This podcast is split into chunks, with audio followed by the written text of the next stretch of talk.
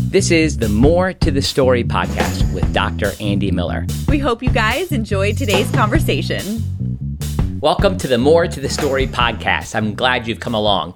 Today, we have a special guest, Doctor Ken Collins, who's been on the podcast before, and generally people associate him with his work on John Wesley. He's written many books on John Wesley's theology, but today we're hearing about his new book that's published by Seedbed called Jesus the Stranger.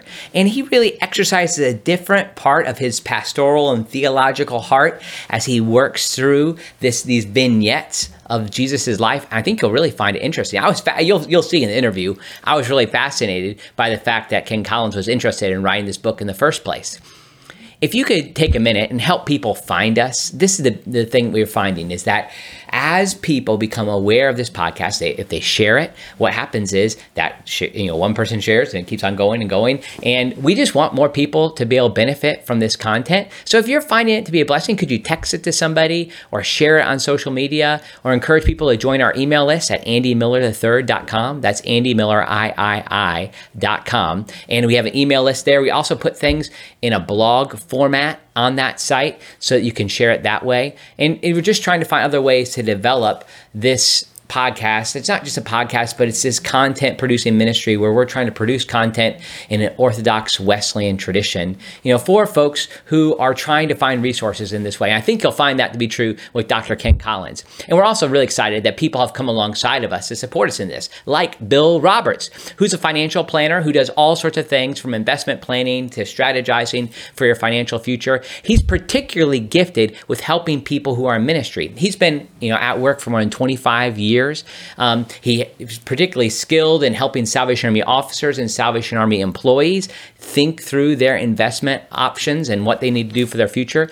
But I think you'd find Bill to be a great help to you if you're looking for somebody to come alongside of you as you think about your financial future. So you can find his work at William H Roberts dot com. That's William H Roberts dot com. And you can find more information for him, about him, on my website or in the show notes. Also, Keith Waters and his team at W P O are a great support to this show, and they have come alongside us from the very beginning, and they help people with capital campaigns, strategic plans, and mission planning studies, and he has done that for me, and I'm so thankful for the way that Keith's at work all over the country. I've just found out that he's brought on a good friend of mine, uh, Major Terry Israel, is the vice president at W P O now. This is a great team, so I really encourage you to check out W P O Development, and you can get a hold of them at keith dot waters. Keith.Waters at W P O development dot com.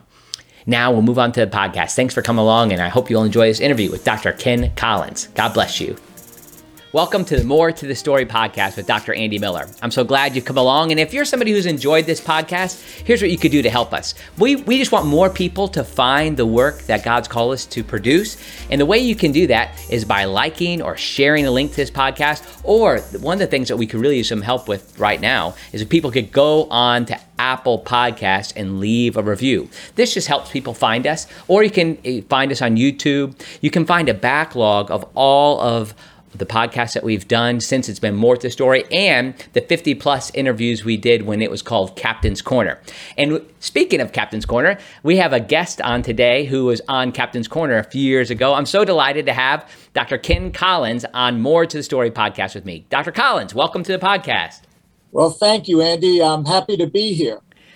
Now, people might have saw your name, that we had you coming on the podcast, and they might remember my old interview, and probably people in my audience know you pretty well for your work on John Wesley. But we're not going to talk about that today, are we? Well, maybe a little bit. Let's see. That That's right. Uh, but we're also going to learn today that my love of John Wesley was actually a love of Jesus Christ. Amen. Uh, and the reason I like John Wesley, he was such a faithful and careful interpreter and exegete of the Bible that revealed the beauty and wonder of Jesus Christ. And so now it's time to focus on the source, that is Jesus. Amen. Of course, this is the thing with Wesley studies as a whole, is um, they could be, Wesley studies, historical studies, could be an end in themselves, right? There, you could be a Wesley scholar and not be a Christian, but you would miss what the point of it is. Like, you could yeah. be a historian. You could be a, a great historian and know all about Wesley and talk about his views of theology. But the point of Wesley is to point to Jesus, wouldn't you say? Uh, yeah. Um, I, I want to go back to the statement you made. It, it, it's, in other words, doing theology maybe as a mental exercise, as a head game, rather than as a participatory activity. Right. And right. and John Wesley, in doing theology, of course, did practical theology. Sure. He sure. was doing theology in the service of the church in mission. Amen. That's basically what he was doing. And that is a very participatory sort of activity. Um, so I bring that framework that I had in, in Wesley studies, in other words, a participatory engagement, also in terms of Jesus the Stranger, this yes, book, yes. this narrative journey that focuses on, on Jesus Christ. Um, yeah, so... It's a We're little different, just, isn't it? This is different. Than, so this is a, a different writing exercise than what you would normally do, or a writing product. The title of the book is Jesus the Stranger, the Man of Galilee, and the Light of the World. This is coming out through Seedbed, who you've worked with before. But this is a, a, a unique thing coming from your pen. So, I, and you've already started That's to right. highlight it, it a little bit. It's a little different. Um, and the book is up on Amazon now as oh, okay. well. And it represents a long train coming, because I've been thinking about these issues for quite a long time.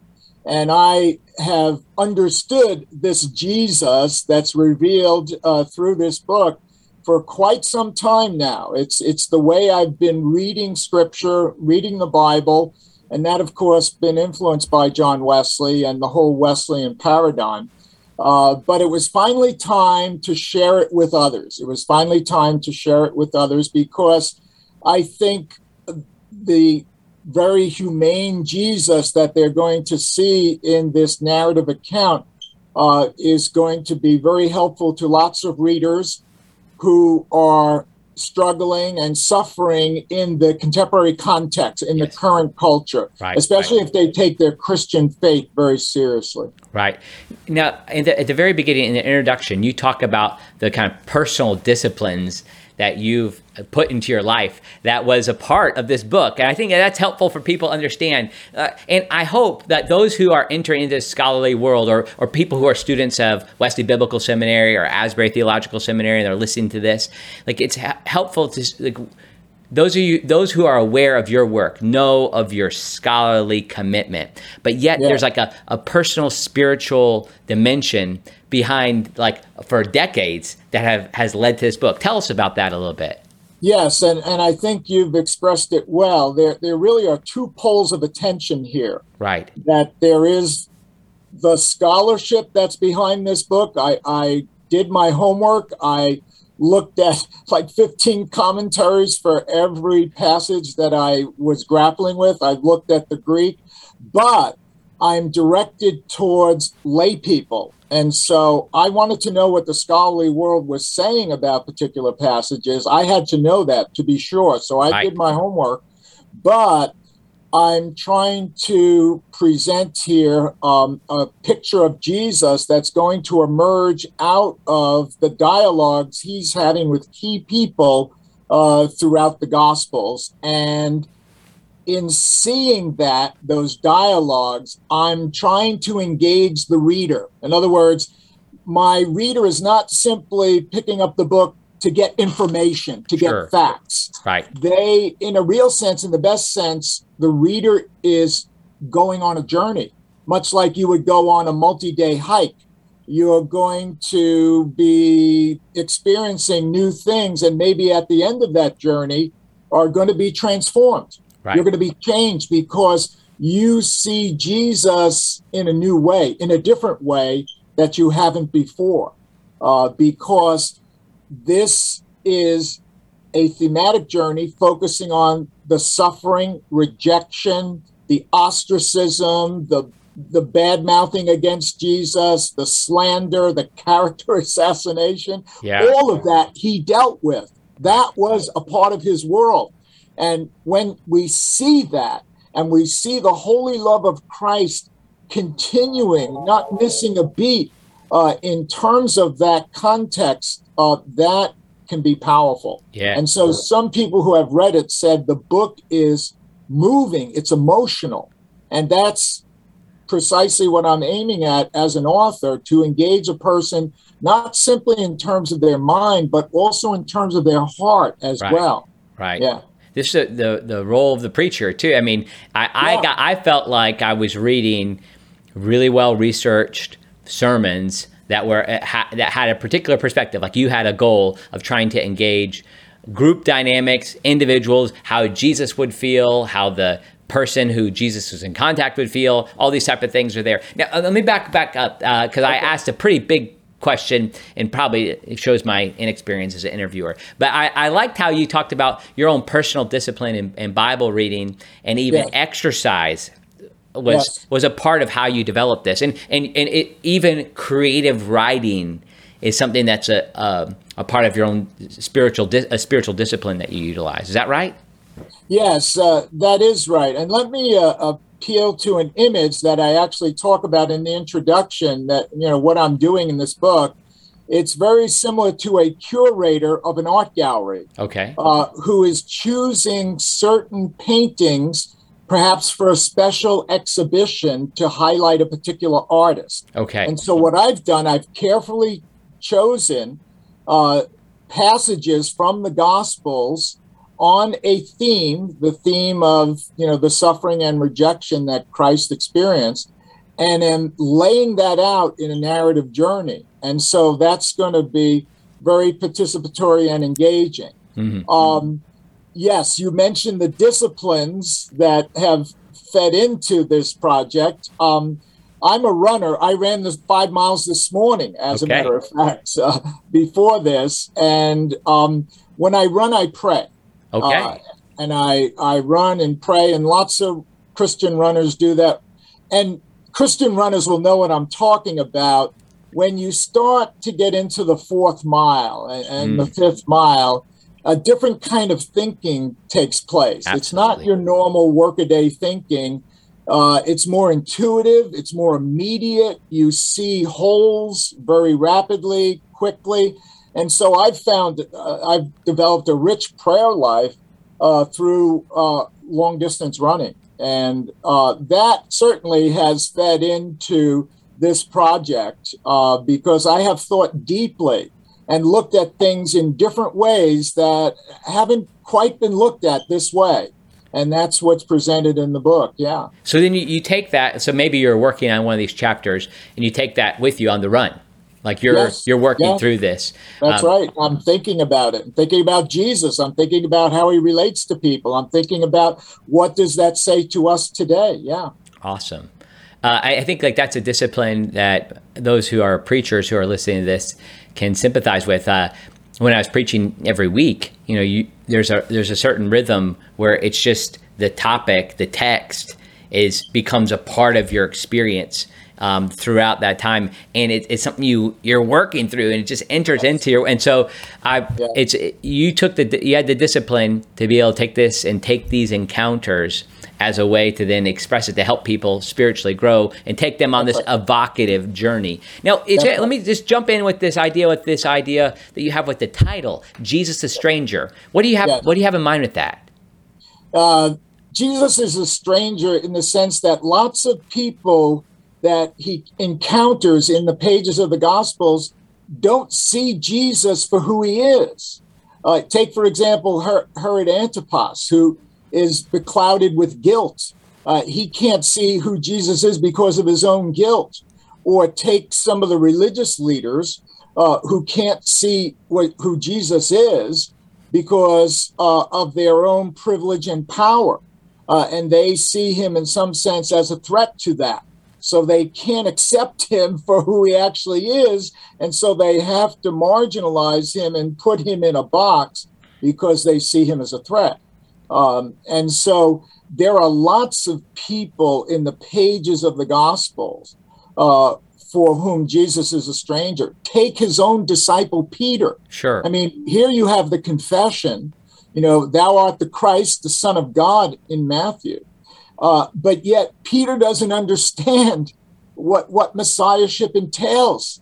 He has the wrong idea, so much so that Jesus says to him, you know, when he says, oh, I, you know, Peter says, I never want you to suffer these things, et cetera. Jesus says to him, get thee behind me, Satan. Right. Uh, and so there you have a very sharp contrast, even from his own disciple, someone who confessed that you are the Christ, the Son of God, but he doesn't understand what that means. What does it mean to be the Son of God? What does it mean to be the Messiah?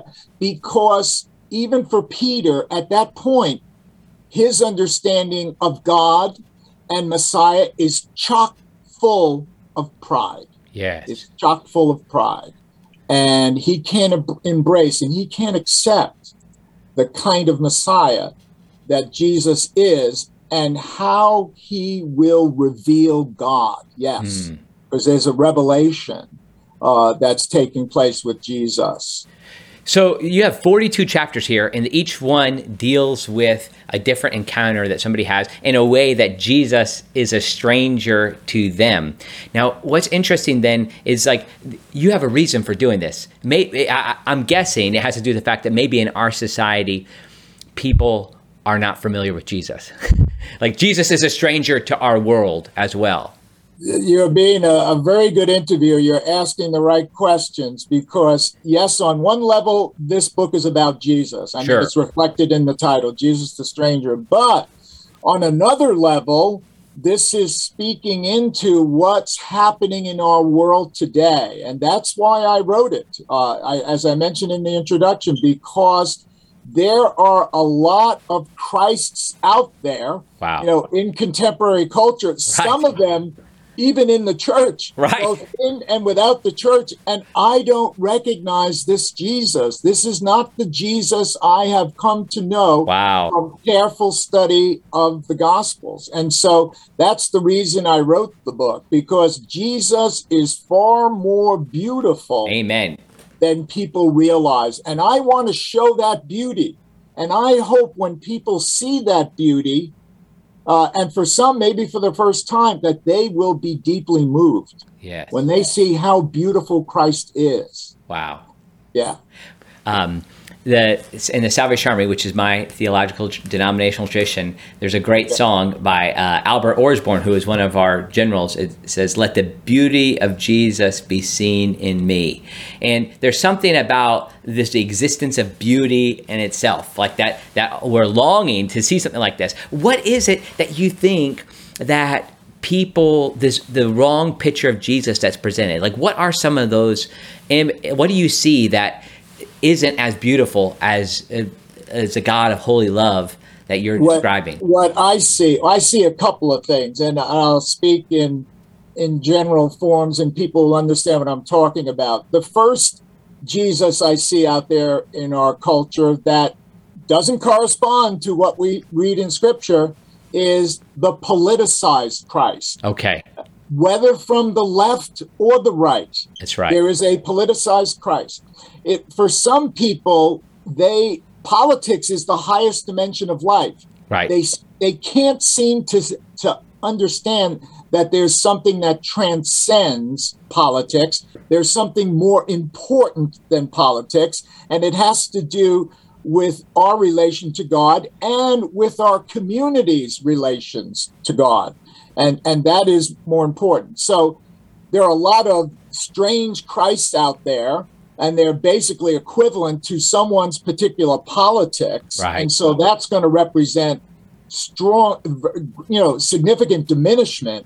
Uh, and then there is um, a kind of therapeutic Christ that's out there as well. Mm-hmm. Uh, in other words, Christ is for me. Mm. In other words, everything is centered around me. The I is left undisturbed in its own life.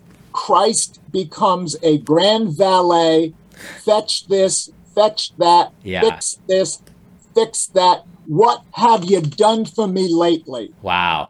Yeah. And I'm picking at that too, because we don't begin with ourselves here. We begin with Jesus. Right. and it reminds me of a, a book from our tradition of Doctor Dennis Kinlaw. His kind of the idea is um, it was supposed to be, and it is like kind of the preamble to a larger work. But his book, "Let's Start with Jesus: A New Way of Doing yes. Theology." I love the, I love the title already. Let's start. Let's start with Jesus. I see so many Christian books today, right? And basically, their titles are in the genre of the I, the me, the mine, the self, and the like. Wow. That, that's basically what it is. That's a very small world. We need to go on a journey, and that journey is Jesus. Amen. And how Jesus is revealed as the Son, the eternal Son of God. Like this, this is a key piece to keep in mind, is that ultimately, like, and I think what Doctor Kinlaw was doing in that book was trying to highlight that there's this relationship that starts like how Jesus sees himself in obedience to the Father um, while being the eternal Son of God. Like there's something about that that should mark the way that we approach how, I mean, th- this is the nature of Revelation. Like we come to the place where we understand that God has revealed himself in the person of Jesus Christ. If yes. this is a God who yes. created the world out of nothing, I think it's worth seeing. I think it's worth seeing what Jesus is like. Right. Yeah, no, abs- absolutely. And we can get at this by considering values. Okay. When we use the word God, we're right. thinking of the greatest, the most exalted, the highest, et cetera. Okay, so what values do we associate with God? Uh, and then what values are revealed to us in Jesus Christ? Um, let me illustrate this yeah. actually um, through Islam. Okay. Uh, Islam, as you probably realize, denies that Christ was crucified, because in Islam's understanding, Jesus was a great prophet. Uh, and prophets don't end up like that. Mm. Uh, do you understand yeah, the absolutely, point? Yep. Yes. But in terms of Christian revelation, Christian understanding of revelation, we believe that precisely in this very dark place, that is uh, at Golgotha, that God is being revealed. In other words, the greatest, the highest, the most lofty is being revealed at this very low point, this mm-hmm. lowest point in this darkness, in this very dark setting, that revelation is, is taking place, that uh, God's love is there in that place, precisely that place, so there is not a man nor woman Whom, whom God's love cannot touch. Amen. Because God has covered the distance. You know, is someone great? Well, Jesus Christ is the Logos made flesh. Yes. He was with the Father, you know, was God, is God. Um, and then he also suffered the death of a common criminal. Uh, and he's having dialogue with, with uh, criminals, and he's even making a promise to one of them wow. as he's yeah. dying. God was there. Amen. That God we can love. That God we can worship, because that God loves us all. Amen. Every human being, none are excluded. Every human being, everyone created in the image and likeness of God. And so the journey takes us there and shows us the revealing of God, and it challenges our sinful, chock full of pride ways we understand God. It challenges them and deconstructs them, and shows that God is other than we might have initially imagined. Mm. Yeah. So you have people, and one of the key things that comes up, even emphasizing Jesus as the stranger, is the oppositional nature that comes in Jesus's way. You know, it's helpful to keep that in mind as in this world, you will have trouble. Like we keep this reality before us as we stand up on the truths of the gospel, as we claim the reality of God's revelation and what this means uh, in our time, that Jesus was opposed. Uh, Jesus, and, and this is highlighted through, I mean, most of the stories that you have, I mean, you have others too, um, are, are, highlight some of this side that Jesus, the opposition that Jesus faced. What are, I mean, you you pretty much go through all the gospel. I mean, again, we have forty-two chapters. Talk, yeah, talk about some see, of those. There, there is this conception of Jesus. It's, you know, this this sentimentalized version of Jesus who's always soft-spoken, who never challenges people, who's kind of withdrawn, maybe a bit of a, an introvert. Uh, I don't find that in the pages of the Gospels. I don't. I find that Jesus at times challenges people uh, uh, and, and even criticizes them because the truth of God is that important. Mm. Uh, and so if you look at some of the interchanges with between Jesus and the religious leaders, um, you know, the, Jesus says some very strong things to them. And Jesus himself said, I've come not to bring peace, but a sword. Mm. Uh, and that, and you know, the rest of it where people's relations, there's going to be opposition, even within one's own household because of Jesus Christ. The sentimentalized version of Jesus can't accept that. Right. And, and, and what they're also losing when they can't accept that is truth. Mm. They're losing truth. And on some level, I think they're ashamed of Jesus. They're ashamed of Jesus and his truth. So the book also has a chapter. Again, Jesus himself said these own words, whoever is ashamed of me and my words, you know, the Son of Man will be ashamed of him when he comes with his angels in glory. You know, it's in Luke. Um, so I talk about that forthrightly because there are people now who, there are Christians who are functioning and living in very hostile environments, whether it is a university classroom, right, whether it is in some other setting, and they're feeling marginalized. Some are selling out. Mm. They're selling out. They're being quiet. They're not talking about Jesus because they feel the social pressures. We look at that very carefully in this right. book. This age needs to look at that very carefully because the early church did. And they were willing not to miss a beat in being a faithful witness to the truth that is Jesus Christ. This, our period is one where we're asked to comply on a regular basis with right. things that move against basic truth. Rod Dreher talks about this in his book, Live Not By Lies. Um, yes, came out I early. read that book. It's a wonderful book. Isn't wonderful it? Book. I mean, yeah. This soft totalitarianism that he talks about, yes. like um, yes. we have to accommodate, and e- even even in conservative communities, uh, we have to ultimately, like I'm not, w- when we're asked to, let's just say one of the most pressing issues of our time, like uh, transgenderism, that we have to accommodate to say somebody is a male who is biologically a female, or whatever, whatever that is. Like all we want, we want to move to a place where we're not going to live by that lie. Like we're not going to live, but that puts us in opposition to the world around us. And speaking up, even. Like you, you highlight the role of truth. I think I like to just go like all. We want to get to truth, and I see that coming through in these pages of what you're saying. Like you're trying to push us to Jesus, who was concerned about the same things.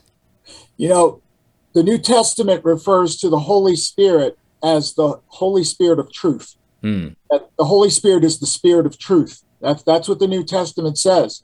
And I I tell my students when I'm in the seminary classroom that we need to ever be oriented to, to, to the Holy Spirit of truth.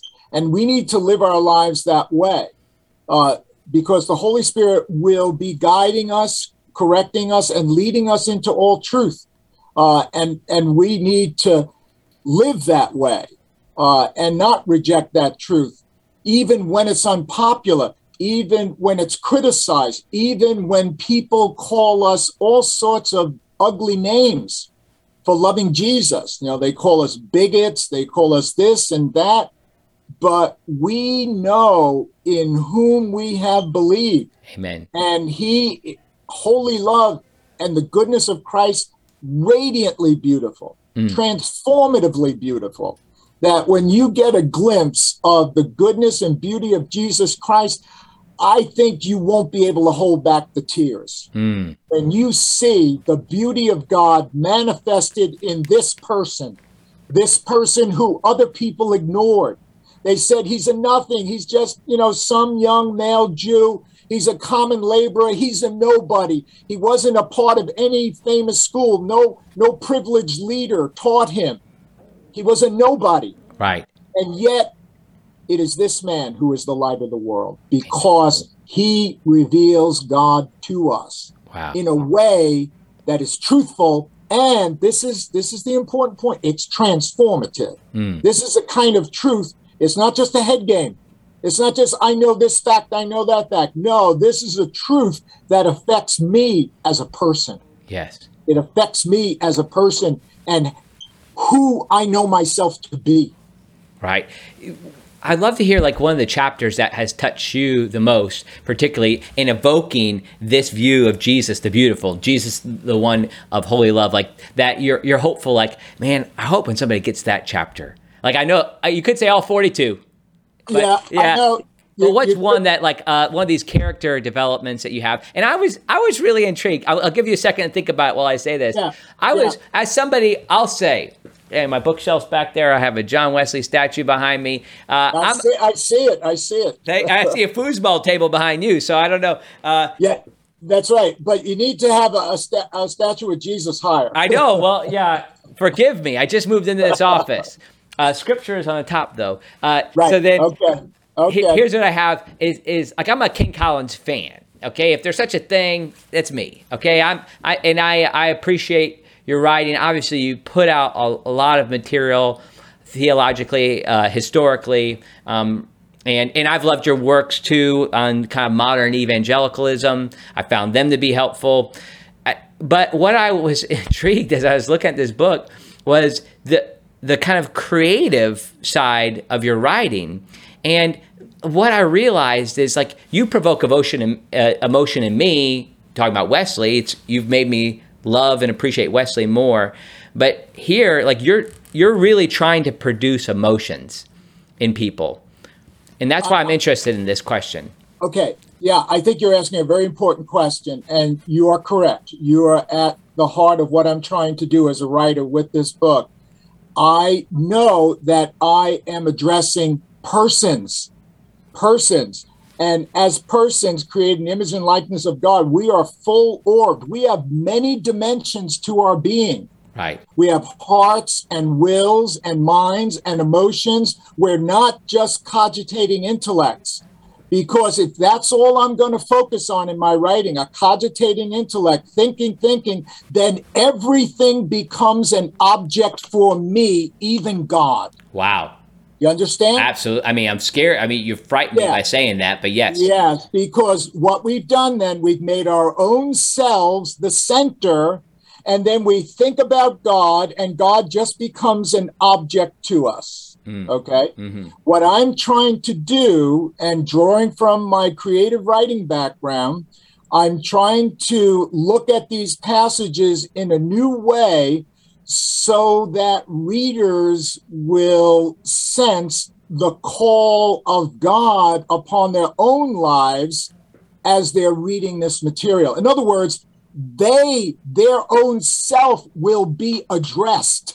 Wow. In other words, they're not the center. They're caught up in something now with, with revelation, with biblical passages in which the Holy Spirit will address them, call them into account. They're not the center. That's what I'm aiming at. Awesome. What, what's uh, I gave you a few minutes to think about it, but what's one of those chapters that you really? Yeah, now, I know, now, I know. Choosing your favorite my, child. Yeah. Yeah. Here's my concern that if I identify a favorite chapter, uh, then I'm going to reveal some of the structure of the book. Okay. And I'm going to take that that fun away from the reader. Uh, sort of, it's like a spoiler. You would okay. need a spoiler alert. But I will say this, and let me say this, uh, uh, maybe in a kind of teasing sort of way. Yeah. I, I, I've been paying attention to people out there in our popular culture, especially popular religious figures, yeah, and how they view Jesus. And my question to the potential readers here is, where is the climax of the book?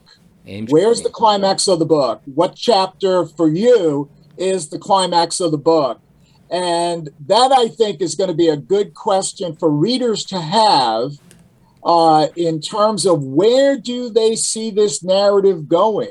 Mm-hmm. What's the climax? What's the high point?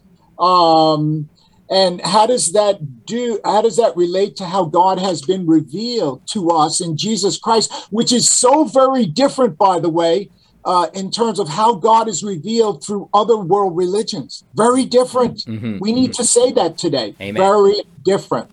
We need to say that. We need to speak truth to one another. Right. Well, I hear you. I, I'm not trying to push it. I'm not trying to give away trade secrets or that kind of thing. I think what I'm trying to get to is I, I want to give people a sense of, um, because you, what you do in the book is you're going through very particular characters and groups and their response yes. to Jesus. Yes. And I wanted to give people a feel for that, because it's almost like, you know, this could just be a, what we've talked about so far, forgive, maybe I've misunderstood, but like, or maybe I'm mischaracterizing, let's say yeah, that. Yeah. It, it could almost be like, well, uh, these are things that people don't get about Jesus, and this is Jesus. And I, and I, I think what people might miss from this interview alone, if they don't read yeah. the book, is what you're doing in some of those, even if you just list a few of the ones that you, you talk about, because these aren't things that scholars would normally write about, like these sort of exactly, characters. Exactly, exactly. Uh... Yeah, I, I'm aware of the scholarly position, but I don't necessarily bring that forward. Um, I can talk about this okay. in answer to your question and be helpful without, you know, without doing spoiler alerts. um, as I said in the introduction, this book has been carefully put together. So it has structure. It has a beginning. It has a middle. It has an end. It even has an afterword.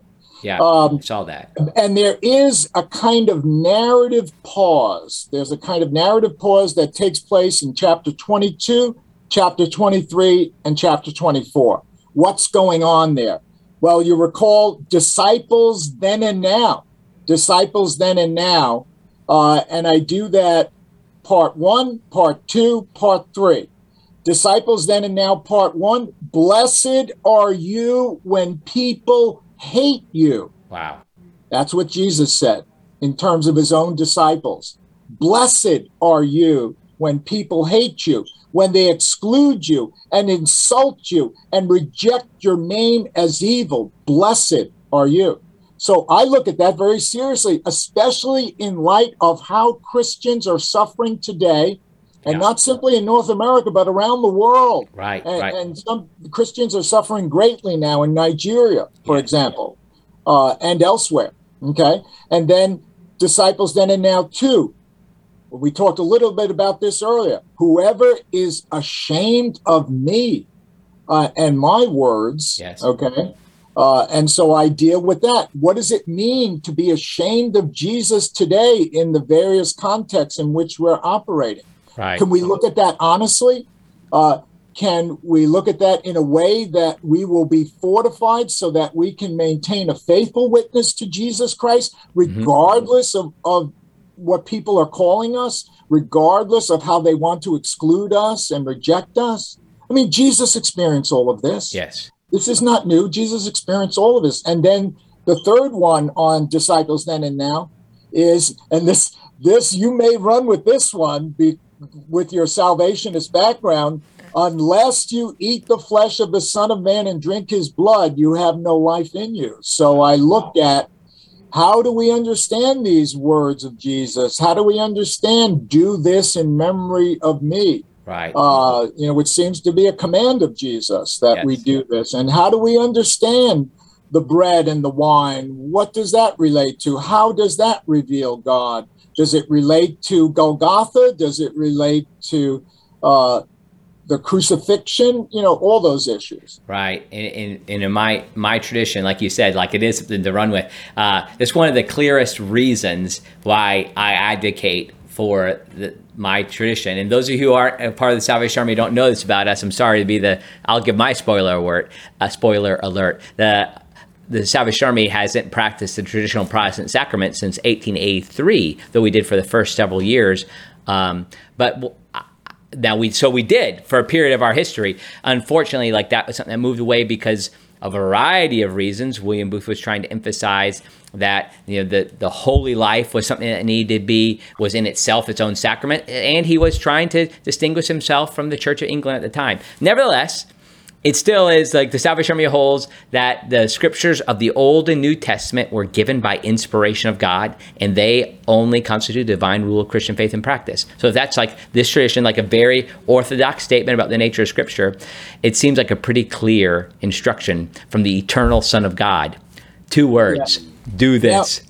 yeah, let me let me carefully uh, uh, enter into this context. Um, uh, And for, let me first of all start out by saying uh, that I appreciate salvationist yeah. and salvationist theology. I was at the headquarters in upstate New York, and I taught theology of John Wesley up there. Had a, a wonderful time, you yeah. know, in, in engaging and dialoguing with salvationists. So I'm very appreciative uh, of of any theology that's going to put a premium on holiness the way the salvationists do. I Amen. mean.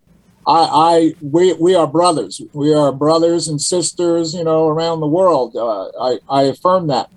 But here's something I think salvationists should think about. Yeah. It, it, it, in light of your own history and the kind of voice you're representing, Andy, yeah. and then what's happening in this book, uh, Jesus okay. the Stranger, and, and what it's suggesting. And, and here's what I'm driving at.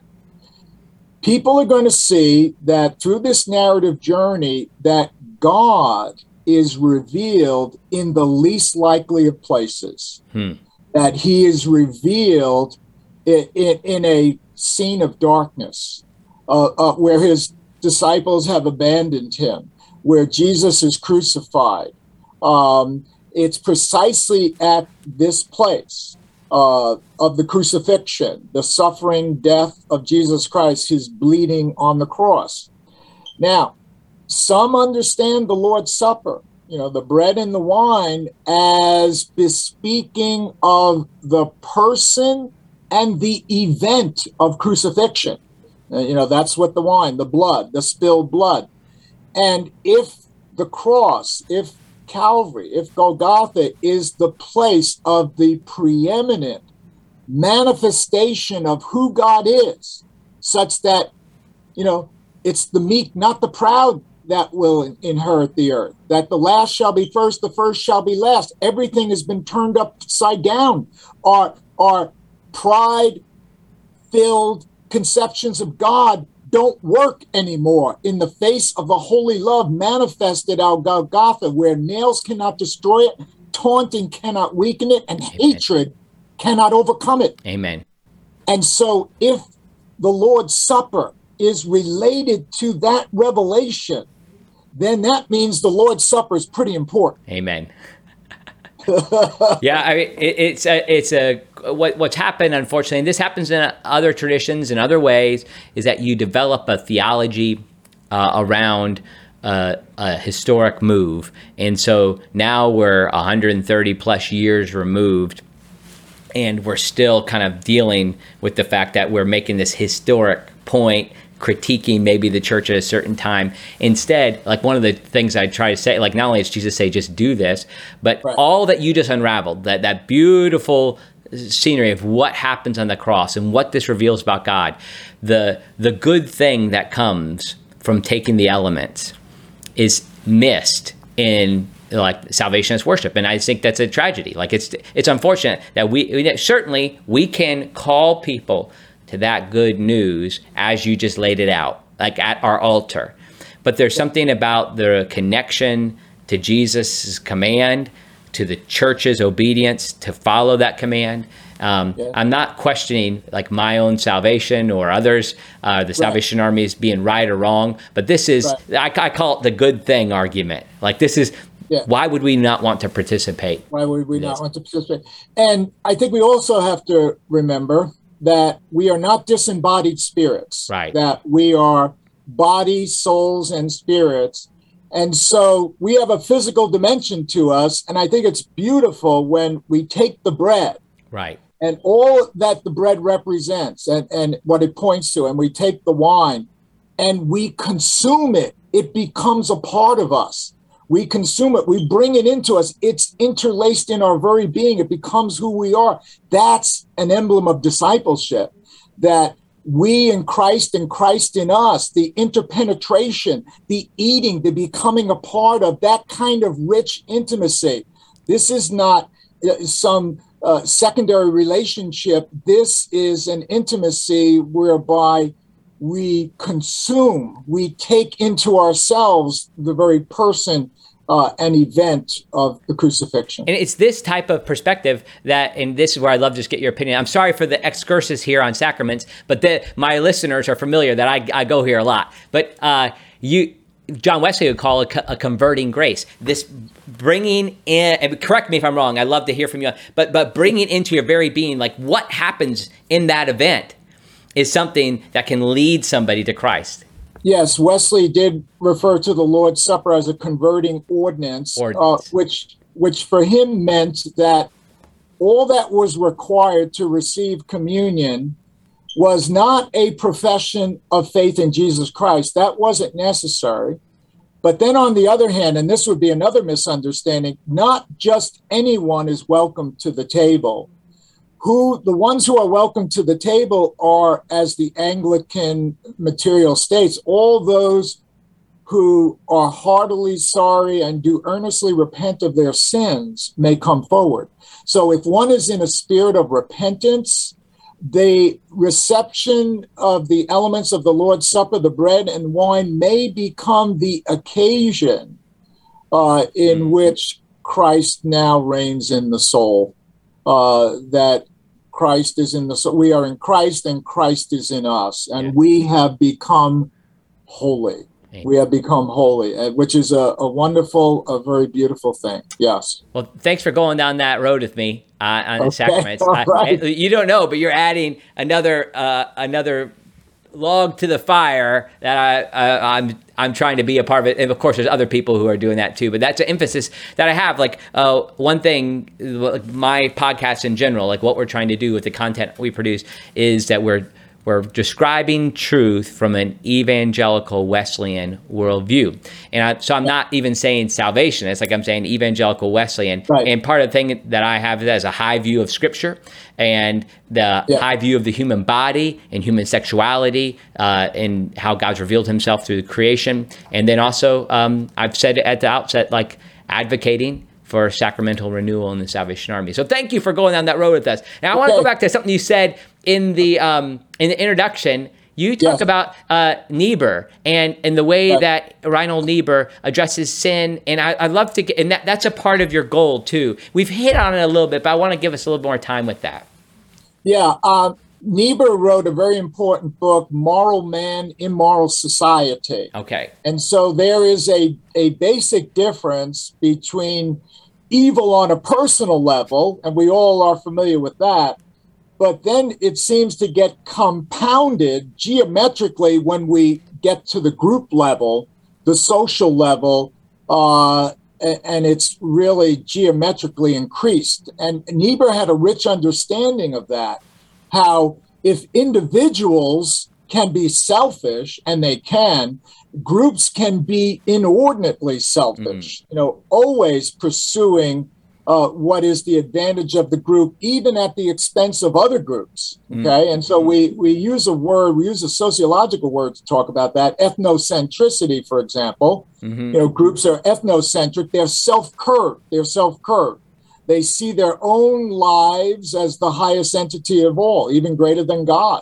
And so one of the threads that I talk about in the book, it's weaved throughout, and this is a challenge for the Christian faith as well, the danger of tribalism, right? The danger of becoming simply a Christian tribe. Right. In, in other words, we're somehow or other backing away from the universal love of God, where Jesus, our master, taught us to pray for our enemies, mm-hmm. okay? Mm-hmm. Uh, and you know, we somehow back away from that, and we want to wrap our religious meetings in in class. Uh, some wrap it in race, which is crazy, uh, ethnicity, economic status. We want all of these little lesser idols, and we want to wrap the Christian faith, mix it up with it, Um, so it's very hard to be a monotheist, because a monotheist is one who is going to love God, the one God who is above all, and therefore we're all brothers and sisters, and we have the obligation to love our neighbor as ourselves. We do. Mm-hmm. Uh, and so the Christian faith goes wrong, and you even see this among denominational fights. A party spirit can emerge between denominations, which is regrettable. It's a backing away from the gospel, which is the universal love of God manifested in Christ Jesus our Lord. Uh, it's present there at Golgotha. It's, you know, God the Father's gift to us in the Son.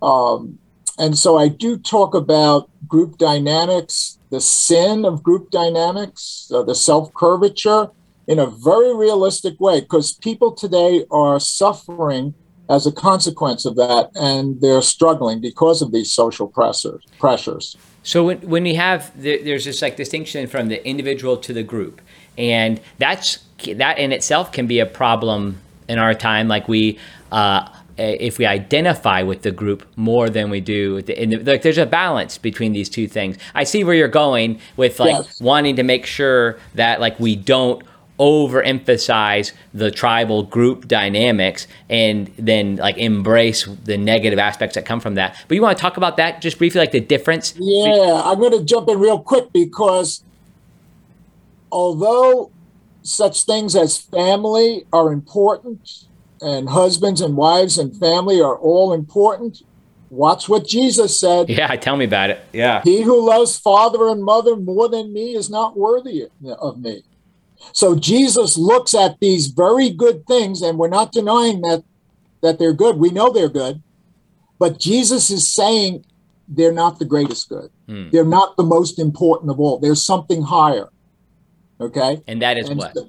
And that is God. Amen. That that is God. That is to know, to know, love, and enjoy. Enjoy. Really, enjoy God. Where, where are people talking about enjoying God? I live there. Mm. I live there, and, and and this has this book has been such a blessing to me. It has just taken me to a new place. I love God more today than I ever have. I have more joy today than I ever had, because I know who God is. Amen. And God is beautiful, radiantly beautiful. Amen. I have read my own book and started crying. Have you? Great. Yes, but I'm not going to tell you. I'm not going to. Oh, tell not you where? Chapters. Yeah, that's I'm right. Not, No, no spoilers. Oh man, chapters, you. I, but I, I have gone back and read my own chapters, and I couldn't get through it without tears. Wow. Well, yeah. I mean, that's I, I. I'm a little surprised by that, and I'm thankful for it. I'm thankful you're willing to share that, um, because, like you, you know, in your scholarly work, you will hammer your points hard. Like, and I love it. Okay, that's part of why I like you. Like, and uh, but but at the same point, like you don't think of. Uh, the crying, emotional Ken Collins, I'll say. But those of us who've, who've listened to you and know, like that, it's even your work on Wesley comes because of your love for the heart of what's at, at this center of it. Even it, last time I had you on the podcast, you talked about your own conversion experience. Right. And that's that's what drives you to, to Wesley. And ultimately, like Wesley's driving you to Jesus. So thank you for sh- sharing that with us here. Yeah. Yeah. Yeah. Is there anything else uh, you'd like to add about your book before, uh, in case I didn't give you a chance to say everything um, you want to say? Yeah, I want to say one last thing. Uh, that at the end of the book, once again, we're speaking about structure, the big picture here. At the end of the book, for those who are so, if they have been moved by reading these accounts, I want to offer the opportunity to express that. And so at the end of the book is a litany of confession, repentance, and renewal. Okay. Uh, and so there is a litany, and and uh, the litany, you know, usually with the litany, you'll have it in terms of three, you know, Lord have mercy, Christ have mercy, sometimes in terms of two, but sometimes in terms of three.